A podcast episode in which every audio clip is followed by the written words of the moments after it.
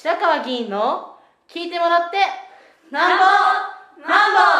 うんちゃちゃちゃえー皆さんおはようございます。今日は2月の5日、あ日曜日です。今午前9時40分になったところです。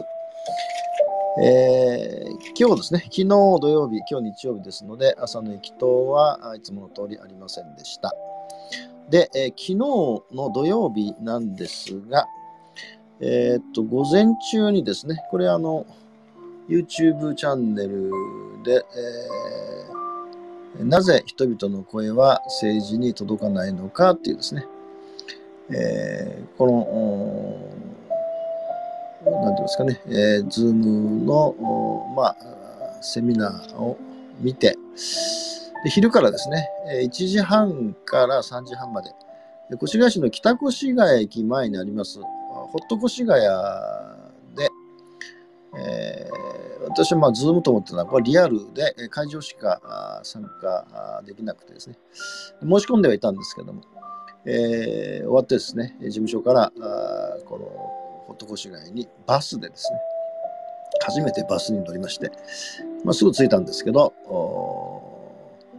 ーホット越谷のですね、市民公募型男女共同参画事業というところにですね、ところで、えー、と外国にルーツを持つ子どもたちの現状というですね、えー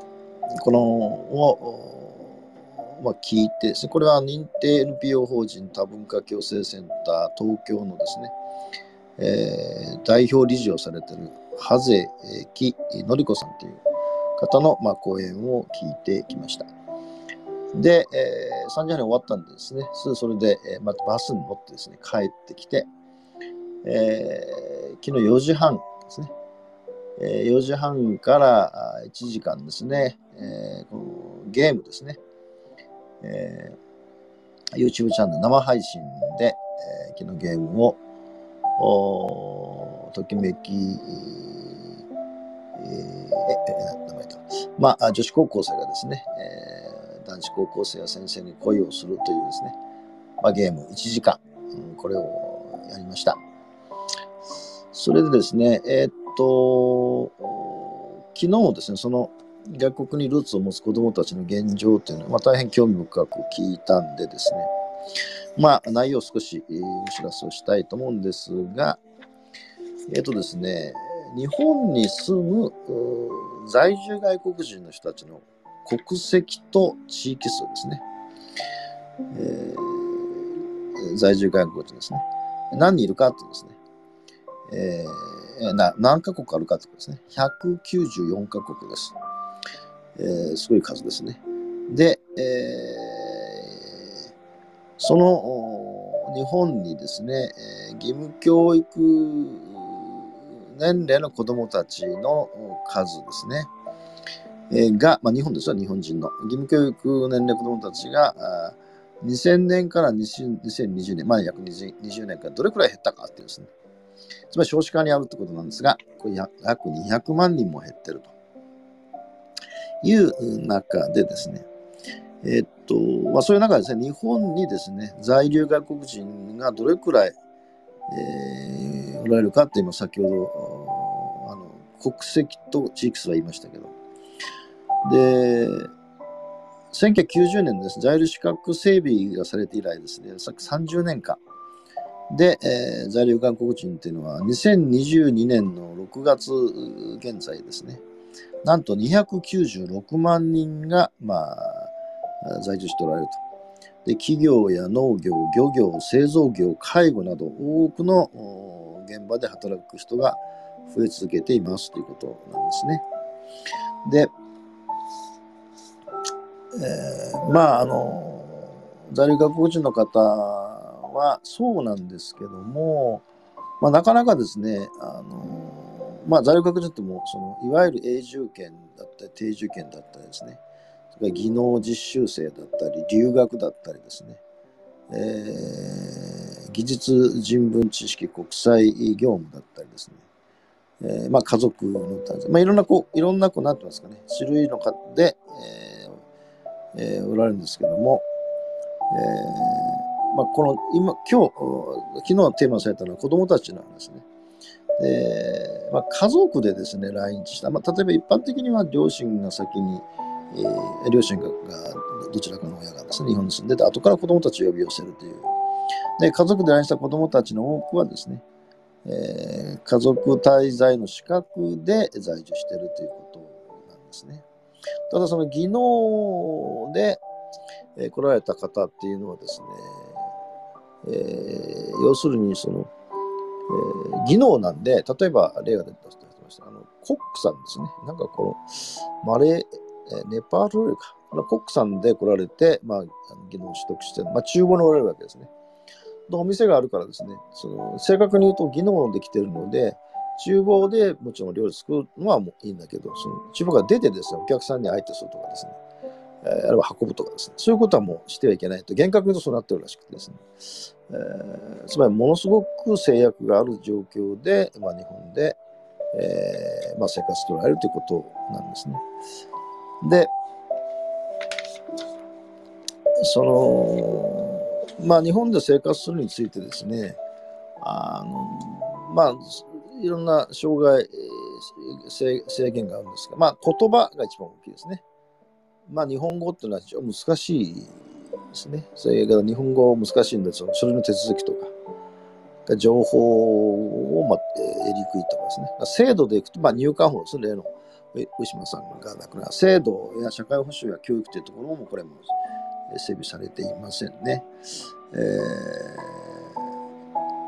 えー、不就不就学、まあ言ってないですね、不登校になった校則というようなことが、が医療みたいなことも、まあ、うまく機能してませんし、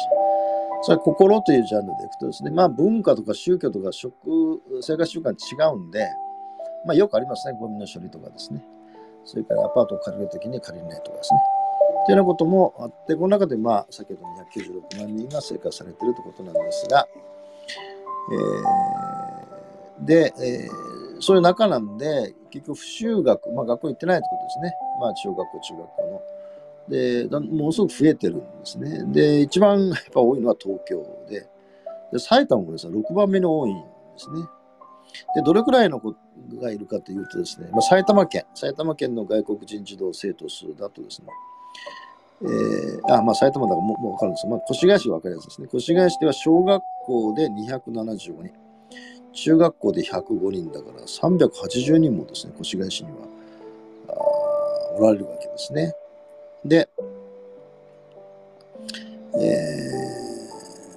ー、で、まあ大体その、先ほど言って日本国籍で、えー、日本国籍があるのにその海外で、えー、暮らしてて日本に持ったっていう方のデータはないんですね。えー、だままあ、実際もっと多いのかもわかりません。それで、えー、っと、教育保障のところが一番大事なんですが、まあ、日本はその国際人権条約とか、子どもの権利条約とか、日本国憲法教育基本法とかで、えー、子どもの学ぶ権利というのを保障されているんですが、えっとですね、私はこの、これ、まあ、全体を聞いてですね、ずっと聞きながらですね、あ、これは結局、いわゆる不登校の、まあ、日本人国籍のですね、子供たちとほとんど同じ状況のことを、の、よく通底しているという。で結論から言いますとですね、この外国にルーツを持つ子供たちがきちんと教育を受けられるという構造は、今不登校全国で24万人って、で、越谷市でも小中学生500人弱おられて、でこういう不登校の子どもたちもきちんと教育を受けられるということになる。ということは、つまり今、不登校でなくてもですね、えーまあ、小中学校通って通ってる子どもたち自身の教育権を保障していくというですね、これ全く通底してるんだというふうに強く思いました。まあ結論なんですが、でなんでそう思ったかというとですね、えー、結局、やっぱ日本語がですね、やっぱその非常に難日本語が難しいところもありますし、それから、その、なんていうんですか、日常生活で使う日本語と、それから書類ですね。書類が非常に難しくて出せないということで、で、結局、その高等学校に行くと年間で1割ぐらいが中退をしてる。大学進学率も4割ですから非常に低いんですよね。それはまあ先ほど言ったようなあの言葉の問題もありますし、制度の問題もあって難しくなってんだということなんですね。で、結局その不修学、不修学って言ってないですね。えー、学校行ってないんで、令和3年5年、えー、5月時点で1万46人も行ってないですね。で、えー、これ、えー、全体は7.5%なんですね。結構まあ多い数です。で、えー、結局その日本語が全然先ほど言ったように学べないということが大きな原因なんで、その日本語をなんとか習得するってことなんだけども、えーまあ、いわゆる先ほど言った生活言語と学習言語とは違うので難しいんですよね。で、えー、その、まあ、これ面白いとですね、あの、漢字のですね、生まれる生っていうですね、生っていうのは、一年生の生、一生の生、誕生の生、生まれるの生、生えるの生、生きるの生、生い立ちの生、生ビールの生、生死の生、芝生の生、弥生の生、生意気の生と、まあ、これくらいですね、日本語って非常に多岐にわたる複雑なあ表現なんで、これもなかなか難しいですよね。で、結局のところは、そういう状況なので、これは別に何度も言いますけど、あの不登校の子どもたち、だからやっぱあの発達障害の子どもたち、えー、を含めてですね、えー、常にこう抱えてる課題なんですよね。だから今の学校制度をずっと言ってますけど均質的なあことを徹底的に教え込まれ徹底的に、えー、強制され、えー、これはもう学校や社会や教育委員会だけじゃなくて親もですねそういうふうに思ってしまうということが大きな原因なわけですね。だから結局学校の文化まあ、まあ、不登校の子供たちの時にいつも言ってますけど、えー、地域の小中学校に行くことを前提としてですね、さまざまな補完的なサポートとして、その、自宅にいてもいいよとか、フリスクにに行ったらいいよとかっていうことではないんですね。でここがもう決定的なことで、やっぱりその同じようにですね、ヤングケアラーのことであったりですね、えー、それから結局親と一緒に住まなくちゃいけないわけですよね。えー、でこのこの親と一緒に住まなきゃいけないというのは例えば学日本人の学生の場合もですね生活保護っていうのはあ大学に行く時にですね大学生に行ってやると生活保護は大学生個人で親元が離れると受けられないんですね。でまあ、同じ本当同じようなこう構造にずっとなってるんだと思うんですね。でその先ほど言ったそのじゃあその他の学の子どもたちが学力が極端に低いのかというとですねそんなことなくて英語をベラベラ喋る子もいるわけですね数学もできるとだから例えば数学でいくとですねその東京都の平均が57.2なんですけど、えー、その外国人のルーツの人は57.2ですね。英語が平均58.2なんだけど、これまた76.9で抜群に多いんですね。でも国語ですね、国語、国語は69.5が平均なんですけど、非漢字圏、漢字がないところですね、はやっぱり11.5とも極端に低くなってるということなんですね。で、結局のところは、あの私が基本的に思ってるのは、その、昨日聞いてちょっと質問をしましたけど、教育機会確保という法律ができて、まあ、これもあの議会で何度も質問してきたことでは島さんに言ってるんですが、でこれは基本的には子どもの権利を認めるということですね。で、これはもう国際条約、日本も批准してますし、まあもちろん法律もできてますから。ということは選択をする、子どもたちが自分の教育を選択をする権利を保障するわけですね。で、義務というふうに言われてるのは、その義務は子供に教育を受ける義務はなありません。日本国憲法にはありません。これは義務は親や大人や社会がそれを学ぶ環境を保障するという義務を負ってるんですね。だから教育機会確保法っていうのは一番重要な法律なんですが、一つはもちろんその、そういうことですから、夜間中学というのをですね、あの推進して建てるという。で、ま、松戸が一番古くてあるんですけど、近年は、川口市にですね、今度でできるんですけど、夜間中学ですね。えー、だから学ぶ選択肢を増やすということです。それから、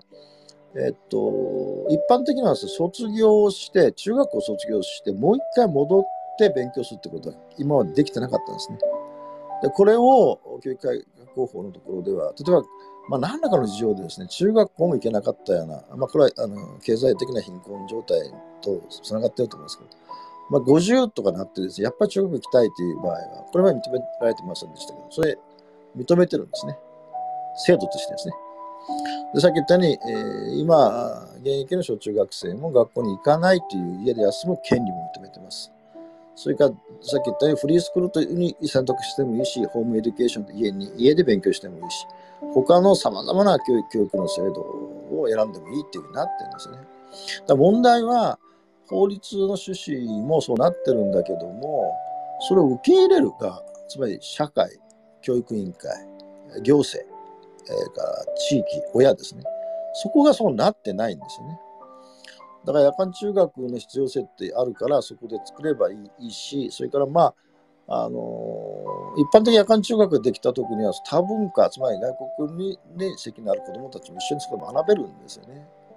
でこのことをもっと増やしていかなくちゃいけないわけです。ということは、普通の子どもたち、普通のっていうかな、通常、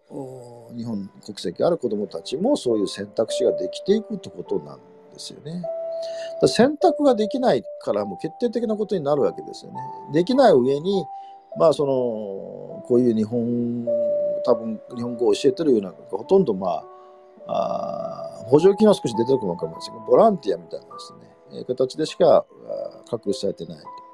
と。本来だから、教育会確保法の趣旨からいくと、夜間中学できるってことは、同じようにですね、えー、数学を持つ子どもたちもどんどん受け入れていくという。まあ、もちろん、そう簡単にボンボンできるわけじゃありませんけど、だけども、ものすごく少ないわけですよね。でだからこのことが結果的に今子どもたちの現場が不登校やいじめや虐待やブラック拘束をはじめですね、さまざまなこの弊害を起こしてるわけで、だから根本的にはずっとそうですが、多文化、日本にいる外国国籍の人たちを何とかするとか、不登校の子供を何とかするということで発想ではダメなんですね。本来日本の教育の在り方、戦後教育の在り方を根本的に変えていくと。根本的に変えるということは先ほど何度も言いますけど、子どもたちが学ぶ権利を子どもたちが選択できる環境を作るということですから。それは全く、この前の越谷市の教育長を2回にわって質問しましたけど、まあ、ほとんどそういう視点はなかったですね。つまりこれは法の趣旨も、あるいは法の具体的な実施もよく分かるようになってないということなわけですよね。だから当然だけど、越谷市も約7000人近くの外国人おられるけど、